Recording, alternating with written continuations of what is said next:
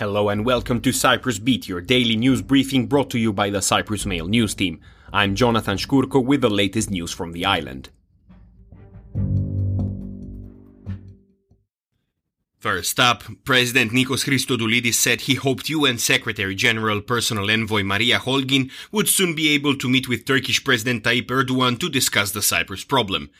Christodoulides commented on the remarks by Turkish Cypriot leader Ersin Tatar, who said nothing positive came out of Holguin's first round of contacts. I didn't expect to hear anything different from Mr. Tatar, he said. It is what he has always been saying during this time.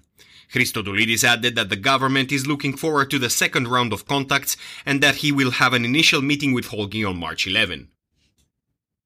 Moving on, Cabinet will shortly approve the new National Sanctions Implementation Unit, Christodoulides said on Sunday, stressing that there can be no discussion when it comes to sanctions violations and the country's image abroad.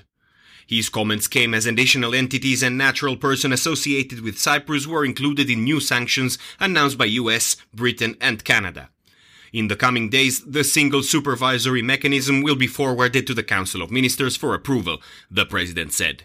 He added that the issue is being processed by the finance minister, it underwent legal vetting, and that will be tabled to the Council of Ministers. In other news, the European Union Council of Agriculture Ministers meets on Monday afternoon to consider, among other things, the demands of farmers who have been protesting across Europe for the past month. According to a statement by the Agriculture Ministry, the Council will discuss the need for a rapid yet structural response to the current crisis in the agricultural sector. There will be an exchange of views on short-term measures that can be taken by member states at national level to reduce the administrative costs for farmers in the implementation of the common agriculture policy. Other actions that can be taken based on the farmers' demands within the possibilities of the financial framework and without jeopardizing the overall objectives of the Green Deal will be also discussed.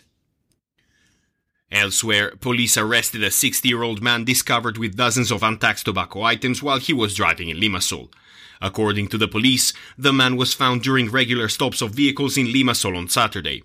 Police found 40 tobacco pouches, 10 electronic cigarette packages, and 10 regular cigarette packages. The man was arrested and taken to the customs department who took over the case, police said. Meanwhile, Foreign Minister Konstantinos Kombos traveled to Geneva on Sunday to participate in the high-level meeting of the 55th session of the Human Rights Council, which begins on Monday. A ministry announcement said that Kombos will address the meeting on Monday afternoon and will have meetings with the United Nations High Commissioner for Human Rights Volker Turk and the United Nations High Commissioner for Refugees Filippo Grandi. Kombos is also said to have bilateral meetings with his counterparts who will participate in the council.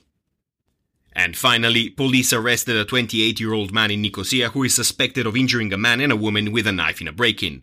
According to the police, on Saturday, the 28 year old broke into the apartment of the woman who was there with another man. The woman's injuries were not life threatening and did not need medical attention. Police said the suspect was found later in the day walking in Nicosia.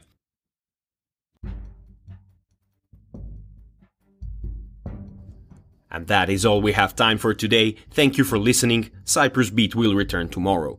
For more news, analysis, and content, please visit cyprus-mail.com.